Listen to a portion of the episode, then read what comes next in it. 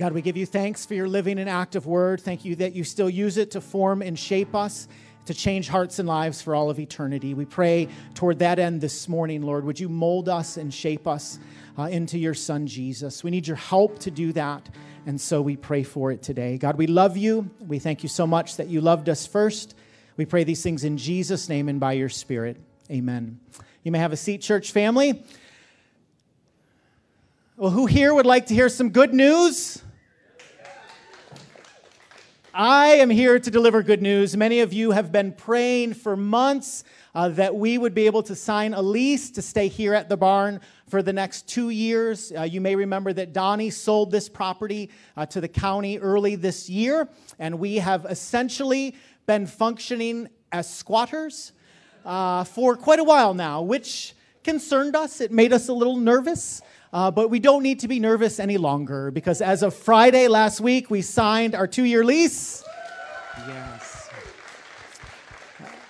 We continue to pray that God would move in a mighty way as we save up for our down payment on the six and a half acres of land right over my right uh, shoulder. We're expectant that God's going to do great things. He already has. I pray that He will continue to for His namesake. Well, at this time, I want to dismiss our children uh, to CP Kids. You have my permission to leave.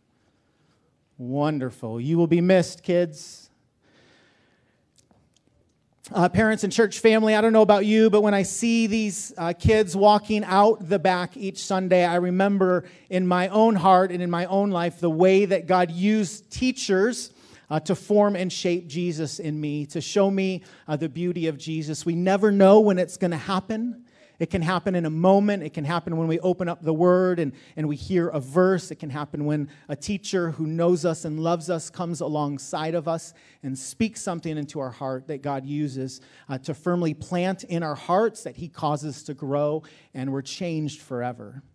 And so I pray that when you see these kids on Sunday morning, that you are praying that God's Spirit uh, would captivate their hearts and do a good work uh, in them. Well, I first met our speaker this morning at Cabo Fish Taco in April of 2018. Uh, Al Newell thought that I might enjoy hanging out with another local church pastor, and of course, Al was right. Uh, since that time, Keith and I have graduated from lunch to breakfast. We'll have breakfast together. I will order the avocado toast. Keith will do his best not to laugh at me in front of the server, and then he will proceed to order what a normal man eats for breakfast. I know, it's hard to believe. I, I will say in my defense, even though there is no defense, recently I asked Keith uh, if he would rank the four number one seeds in the cereal tournament challenge, and he gave Honey Smacks a number one seed. That's questionable. It's questionable. It's questionable, but again, this is coming from the man who orders avocado toast for breakfast. Uh, Keith is married to Jamoke, which is somewhat surprising considering his first move was to give her his email address. I repeat, his email address, which was also somewhat surprising because it was not 1990 when he did it. Now, before you question this decision, you should know that they have been married for almost 11 years and have two beautiful daughters, Aaliyah and Avery. Uh, Keith is the campus pastor at Eastland Forest Hill Church. And when I say he is a pastor, I mean he is the kind of pastor uh, who sits across the table from you and asks how you're doing and actually cares about your response. Uh, he is the kind of pastor that will follow up with you a month or two after and say, Hey, how's it going? Remember when we talked about that? How are you doing? Uh, Keith listens and loves and leads well. He's that kind of pastor. In his letter to the scattered church, the apostle Peter wrote, Shepherd the flock of God among you, exercising oversight, not under compulsion, but voluntarily, according to the will of God, and not for sordid gain, but with eagerness, nor yet as lording it over those allotted to your charge but proving to be examples to the flock. And when the chief shepherd appears, you will receive the unfading crown of glory. Uh, Keith is that kind of pastor. I'm honored to call Keith a friend. We're honored to have him uh, bring the word this morning. Uh, would you please give Keith and his uh, family a warm Christ Point welcome?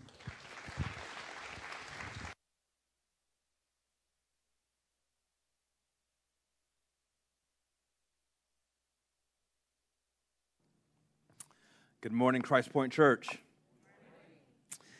It's a great joy and honor to be with you all this morning. Um, I've enjoyed getting to know your pastor, uh, but he left one thing out about his breakfast order. Oh, yeah, oh, yeah. Uh, not only does he order avocado toast, but then he also asked for a special slice of tomato to be placed on top of his toast. Then, with his fruit, he only wants berries, no melons. Your pastor's not a melon guy. Uh, and so the first time he ordered it, I told him, I said, James, you know I'm going to make fun of you, right? And uh, me being a man of integrity, want to do that with you all this morning. Uh, not only have I enjoyed uh, spending time with you, James, I am honored that you invited me here today, and I appreciate your words. Uh, Christ Point Church, I want to say something that I imagine is obvious, but it's important for you to know that your pastor loves you. I want that just to sit here for a moment. I trust I'm speaking the obvious, but it's important that you know that James loves this church. It was about a year ago, we were talking, sharing stories, and I was telling him about how I grew up in a military household, so we moved a lot. And as I'm still somewhat early in my kind of pastoral ministry, wondering what God might have for me, maybe He'll bounce me around. Maybe we'll end up moving across the country, who knows? And as he put his avocado toast down, he looked at me and says, God, I, I hope that's not my story. Respectfully, I hope that's not my story. He says something, I'm paraphrasing just a bit here. He says, I want to marry these people. I want to bury these people and then be buried by these people. It's important that you know that your pastor dearly and deeply loves you. It's very reminiscent of uh, the author of the letter which we are going to read today. Uh, the Apostle Paul is writing to a church in Colossae, and he loves this church. He has a deep love for this church. His love for them is evidence in how he greets them and how he speaks to them. Not only does he share of his love, but he also even shares why he loves them. Colossians 1, verses 3 and 4, he says this. He says, We always thank God, the Father of our Lord Jesus Christ when we pray for you. Since we heard of your faith in Christ Jesus and of the love that you have for all the saints. We always thank God for you. We are constantly praying. We thank God for a couple of reasons. One, we've heard of your faith, but word has also gotten to us of your love for all the saints. As a church that has a value of relationships, I imagine words like this resonate well here. A church that believes because we are loved by God, we have been set free to love others. I have to imagine this resonates well here. Paul continues. Uh, he speaks of his struggles, he speaks of his challenges. He actually rejoices in them for the sake of the church, for the sake of God's kingdom. And he speaks of it and he, he says this in Colossians 2, verses 1 and 2. He says, For I want you to know how great a struggle I have for you and for those at Laodicea and for all who have not seen me face to face, that their hearts may be encouraged, being knit together in love, to reach all the riches of full assurance of understanding and the knowledge of God's mystery, which is Christ I love this imagery here that their hearts may be encouraged, being knit together. Again, as a church who has as one of your core values to point people to Jesus by way of authentic community, I have to imagine Paul's words here resonate. And my guess is that this entire word of his, this letter, resonates. You see, Paul doesn't just spend the rest of this letter affirming the church, he also takes some time to warn the church. In addition to affirming their love, their community, what they have, he has to warn them from what he's heard. You see, word has gotten to Paul that there are threats that are threatening the vitality and health of the church. There are outside pressures and forces, this false teaching and these practices that are not consistent with the way of Jesus that are making their way and infiltrating the health of the church. We see for Paul, it wasn't that he just heard word about threats coming from outside, he also heard word of threats from the inside as well. Paul, serving as somewhat of a senior official, is compelled to protect the church from enemies both foreign and domestic. You see, their threats aren't just coming from the outside, but the enemy was working from the inside as well. And Paul, in his great love for them, begins to speak to that in chapter 3 of our passage today. He does so by using an illustration of clothing. He talks about the things in which they are to take off, the things that are not good for their well being. In addition to that, he is speaking to what they are to put on. This is not, this is not the armor of God, but I've come to think of it as the armor of the people of God, a, a sort of church uniform. And he is speaking to that which they are to wear for the well being of themselves and for the body of Christ, for the church. Paul understands that one of the tactics of the enemy is to cause dissension and fracture relationships in hopes of dividing and conquering. He understands that the enemy is not content from solely attacking from afar, but also attacking from within. And his hope and my hope today is that we would dress for success. Lord willing, we'll get there as we look at a passage from Colossians 3, verses 12 through 14. Uh, if you want to meet me there, please do so. Just prior to these verses, though, the Apostle Paul reminds the church what is at stake what they are defending. He says this in verse 11. He says, Here there is not Greek and Jew, circumcised and uncircumcised, barbarian, Scythian, slave, free, but Christ is all and in all. This is the beautiful, united people of God, the church. This is what's at stake. And with that in mind, he says this in the very next verse, verse 12. He says, Put on then, as God's chosen ones, holy and beloved, compassionate hearts, kindness, humility, meekness, and patience, bearing with one another. And if one has complaint against another, forgiving each other as the Lord has forgiven you, so you must also forgive one another. And above all of these, put on love, which binds everything together in perfect harmony. Lord, this morning I just want to say thank you again for this time in this place to be in your presence. I thank you for your word. I thank you for your spirit that helps us understand it. Have your way today. I pray this in your name. Amen.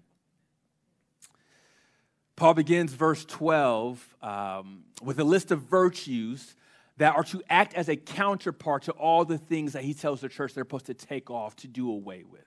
He warns them to do away with anger and wrath and malice and different things. And these virtues, these um, components of this uniform, are virtues that are to counteract those things.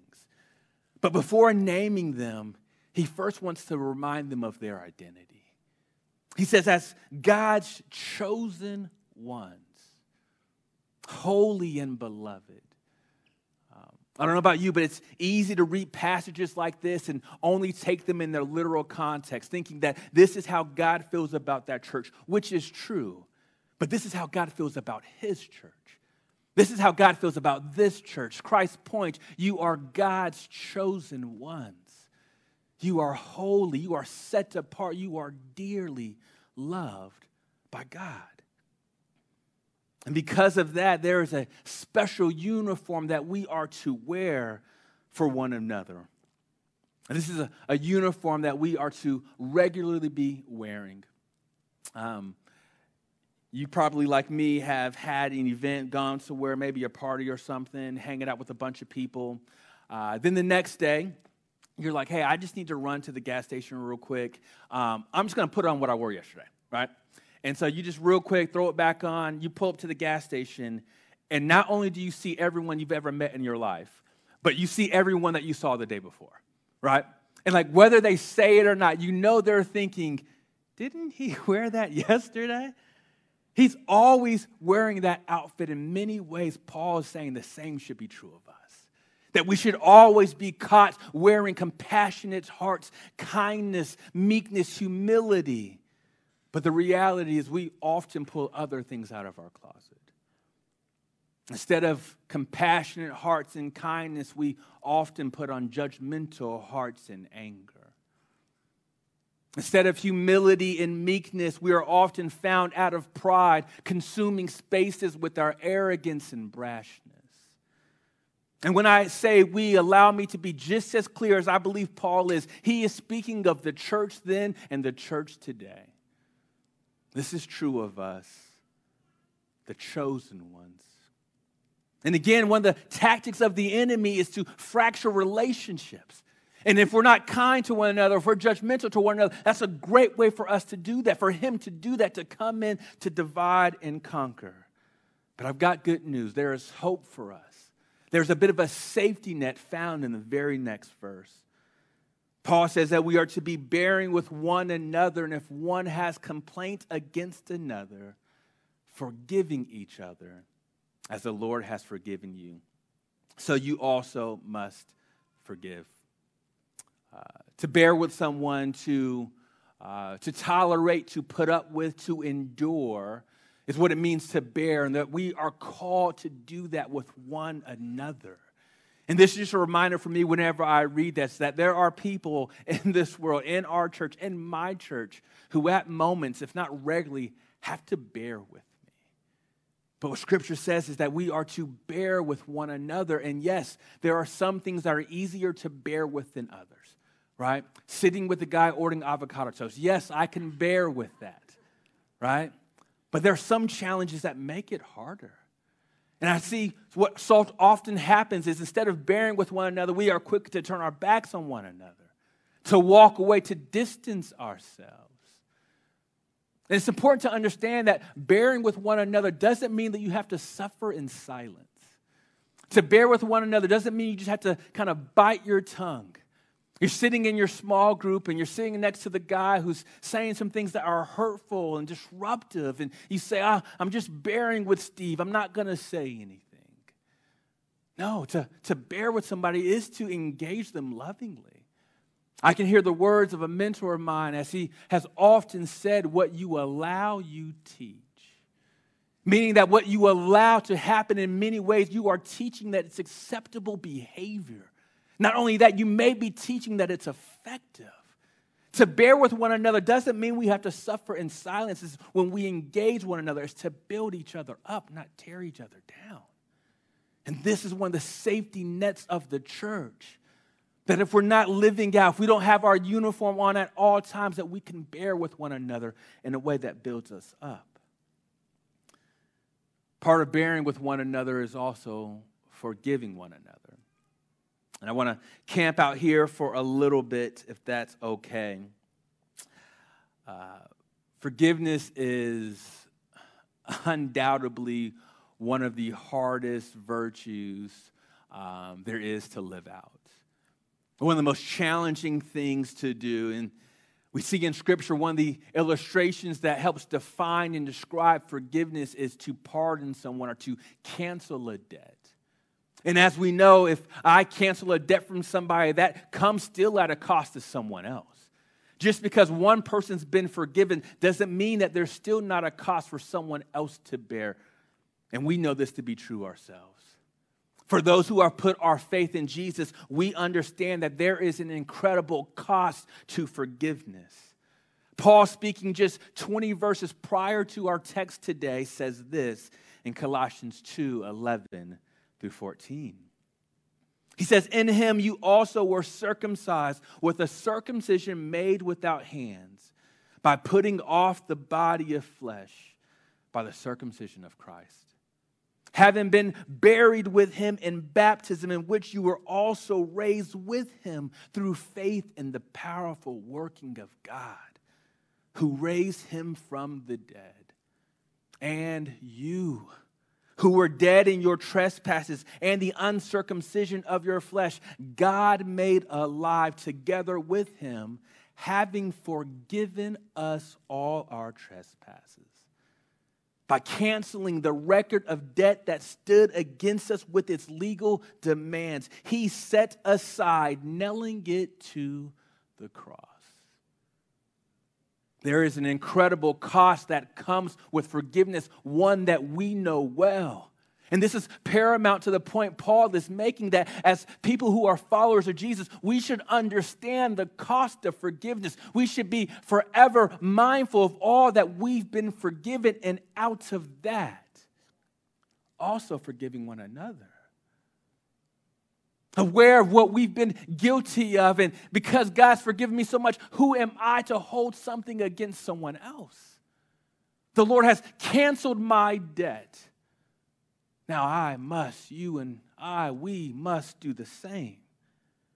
And let's not forget the context of this passage. Paul is speaking to the church. He understands that there needs to be forgiveness within the church. Yes, this is also helpful outside of the church, no doubt about it, but there's a reason he's speaking to the church. Paul understands that communities like this have their challenges from time to time where there's a need for forgiveness.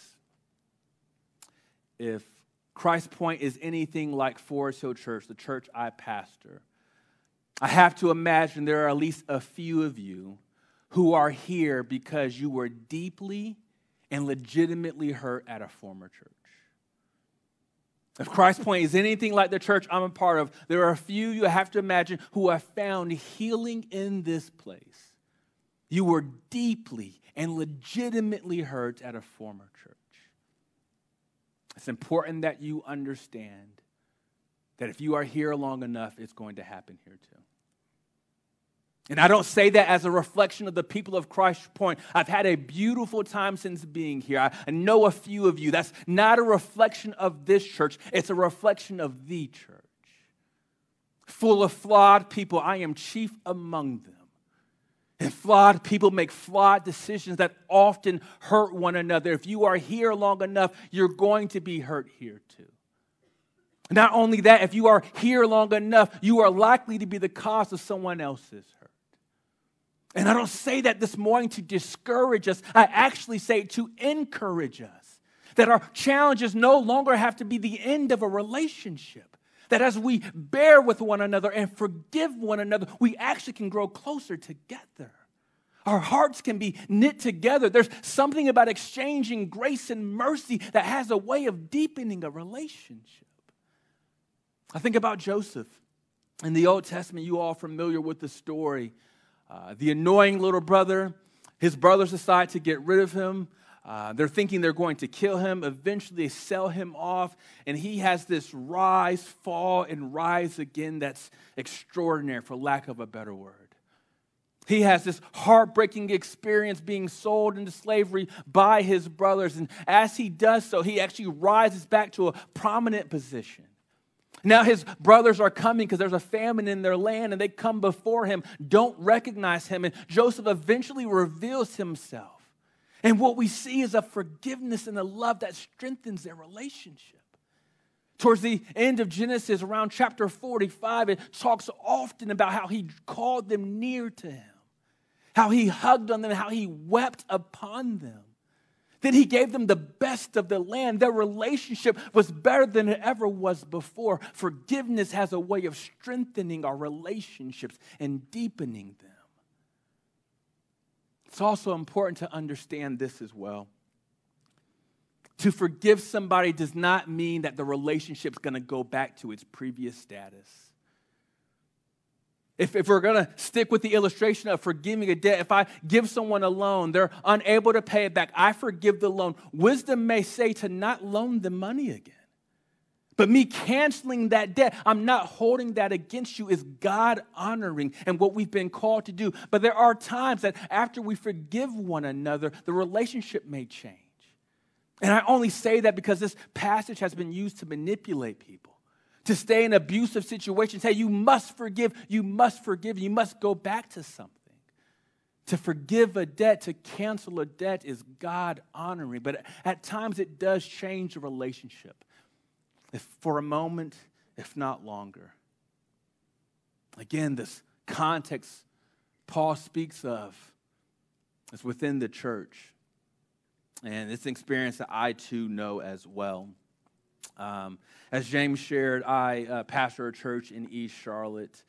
Um, and a few years ago, um, one of a former elder in our church um, moved away, no longer part of our church. Uh, elder in our church um, said something that hurt me deeply.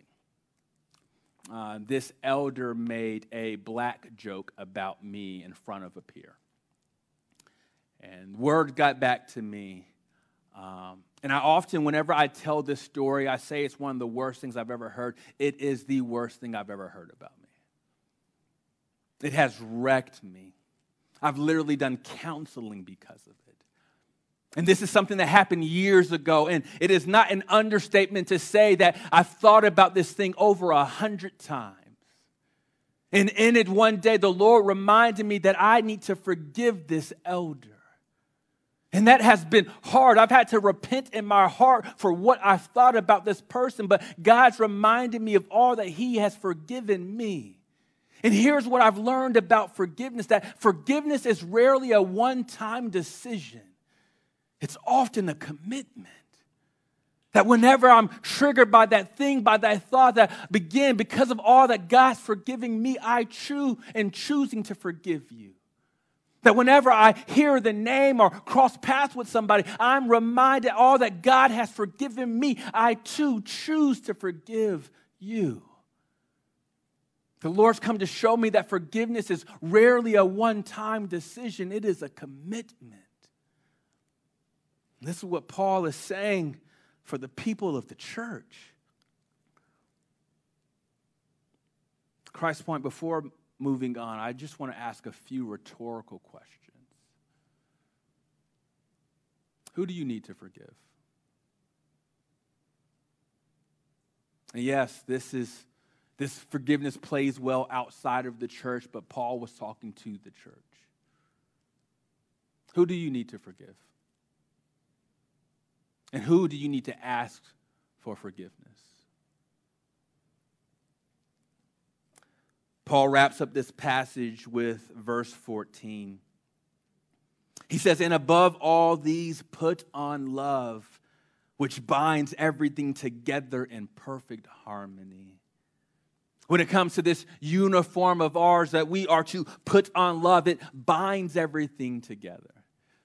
And as I think about this, the imagery that comes to mind is a belt, right? In the same way, the belt kind of binds all items together. What Paul is saying that above all else, that the most valuable item in our spiritual closet is love.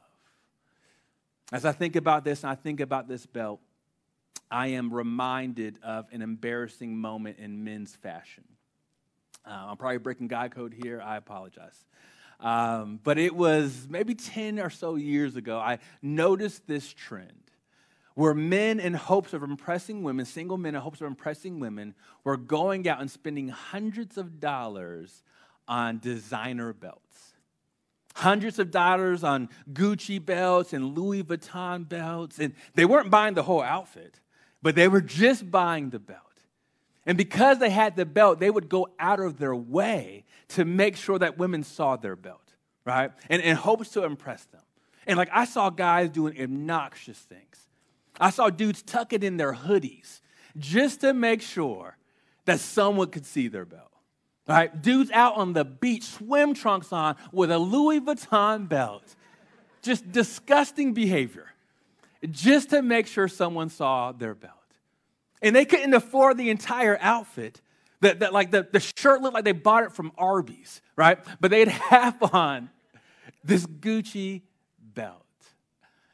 And as silly as all of that is, I actually think that's what Paul's saying in regards to our love. That our love should be can't miss. That if we can't afford everything else, maybe we haven't mastered humility and meekness and patience, that above all else, that we should have on and show love to one another. That if you can't afford it all, if nothing else, the most valuable thing is that you and I would be displaying love to one another. Above all of these, put on love, which binds everything together. Love doesn't just bind us together, it binds a church together, it binds a community together. As we consider these three verses this morning, Christ Point, I have another question for you as well. And that's what do we do with this? What do we do with this warning that we see that we have an enemy who's not only attacking from afar, but also from within? What do we do with this prescribed uniform that Paul is saying that we are to put on? I think one of the ways we respond to this message this morning is by seeking and forgiving one another. And again, I understand the challenge of this. And if you're anything like me, as you hear messages like this, people often have a way of coming to mind. Maybe it's someone that you need to forgive or someone that you need to seek for forgiveness. This is potentially a long standing situation or maybe something fresh in the parking lot today. This may be with somebody who has no idea that you've been upset or hurt about something. But I think one of the ways we respond to God's word is by seeking to forgive and seek forgiveness when necessary. This is one of the ways that we protect what God has given. This is one of the ways that we protect Christ Point. We forgive because we've been forgiven. And that point actually is a point of trouble for many people. This idea of being forgiven. There are many people in the church worldwide who struggle with forgiveness because they don't believe that they are truly forgiven. They don't have a conviction that they've been forgiven, so therefore they don't extend it to others. And there may even be a few of you here today, like, hey, this guy, I don't know him. I hear this message, but he doesn't know what I've done. He doesn't know my story. He doesn't know how bad I've messed up, what I've done. He doesn't know my sin. And you've got me. That is true, but I know what God's word says about it. In Hebrews 8 12, he says this For I will forgive their wrongdoing, and I will never again remember their sins. No, I do not know your story, but I know what God's word says about it. Psalm 103 12 says, As far as the east is from the west, so far does he remove our transgressions from us. 1 John 1 9 says that if we confess our sins, he is faithful and just to forgive our sins and cleanse us of all unrighteousness. If you have put your faith in Jesus, you have been forgiven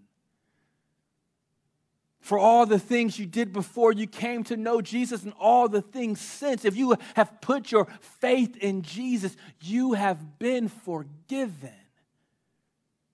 Which then gives us license to wear forgiveness for one another.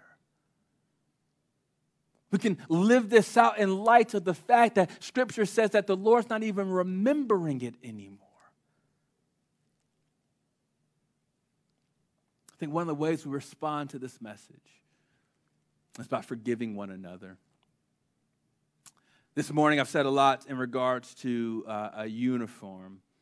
Um, but more important than a uniform, I think it's important that we also mention its designer.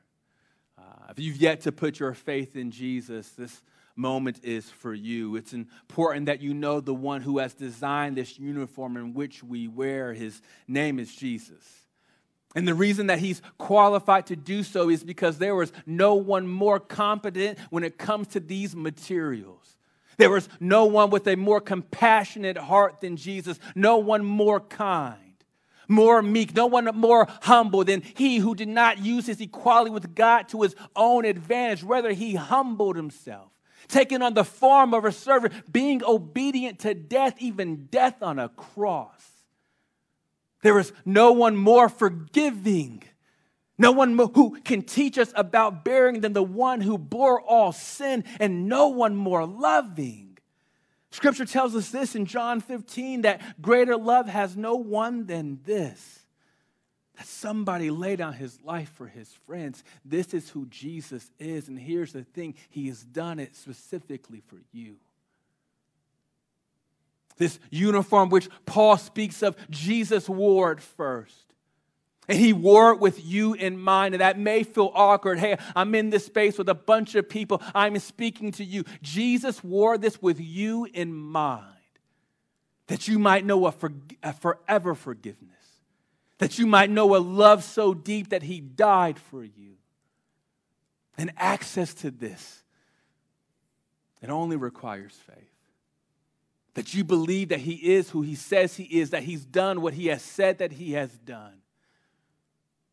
Do you believe? If there's one today who, for the first time, wants to put their faith in Jesus after the, the message, James and the elders will make themselves available that you can walk into that new relationship today. Doing so today, not only will your wardrobe change, everything will. Jesus first wore this with you in mind. As I close, um, I'm struck by Paul's words in verse 14. He says, Forgiving each other as the Lord has forgiven you, so you must also forgive. That word must. And as the Lord has developed me in this area, growing me, I'm coming to understand and realize that thanksgiving, uh, that, that forgiveness is less about obedience and actually more about thankfulness. As I reflect on God's compassion and kindness to me, one of the ways that I say thank you to Him is by living it out within the church. As I think about His meekness, the fact that I'm in the presence of the God who spoke the world into existence one of the ways that I can thank him for that is by living meekly with those around me. As I think about the one who bore my sin, one of the ways I can thank him is by bearing others. This is not just about obedience, it's about thankfulness. If I'm honest, when I see someone who's wronged me, I'm not always inspired to give grace, but as I see the Lord, I'm always inspired to give thanks. And one of the ways as a church that we can give thanks as God's chosen ones, holy and beloved, is by putting on compassionate hearts, kindness, meekness and humility, patience, bearing with one another, forgiving one another, and above all else, by putting on love. Let's pray.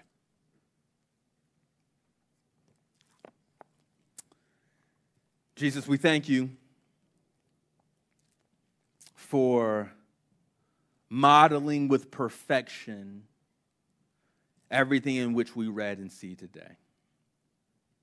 Jesus, we thank you for the inspiration in which you gave Paul that we can still to this day hold on to and design our lives around. Jesus, we thank you for giving us the church, the gathering of your people. There aren't many things in this world more beautiful than the church to come together, to be together. But the reality is, God, we are flawed people. We don't deny our humanity. And because of that, just like here, just like any other place in the world, there are often challenges and struggles. Lord, we want to be more like you. And we ask that you would work in our hearts, that we would be people of compassionate hearts, kind, meek, humble, patient, that we will bear with one another, forgiving one another. And God, though Paul uses this illustration of, of clothing, it's not just as easy as going into our closet to put these things on. I'm reminded as I see these list of virtues, the crossover between the fruit of the Spirit, meaning that these are things that you are developing within us. And so, Lord, we ask that you would do just that, that you would transform our hearts, that you would transform our closets, that we might reflect just who you are.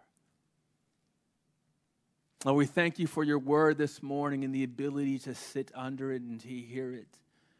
and allow you via the Holy Spirit to work in our hearts. We thank you for forgiveness that cost you your life. Thank you that you canceled our debt.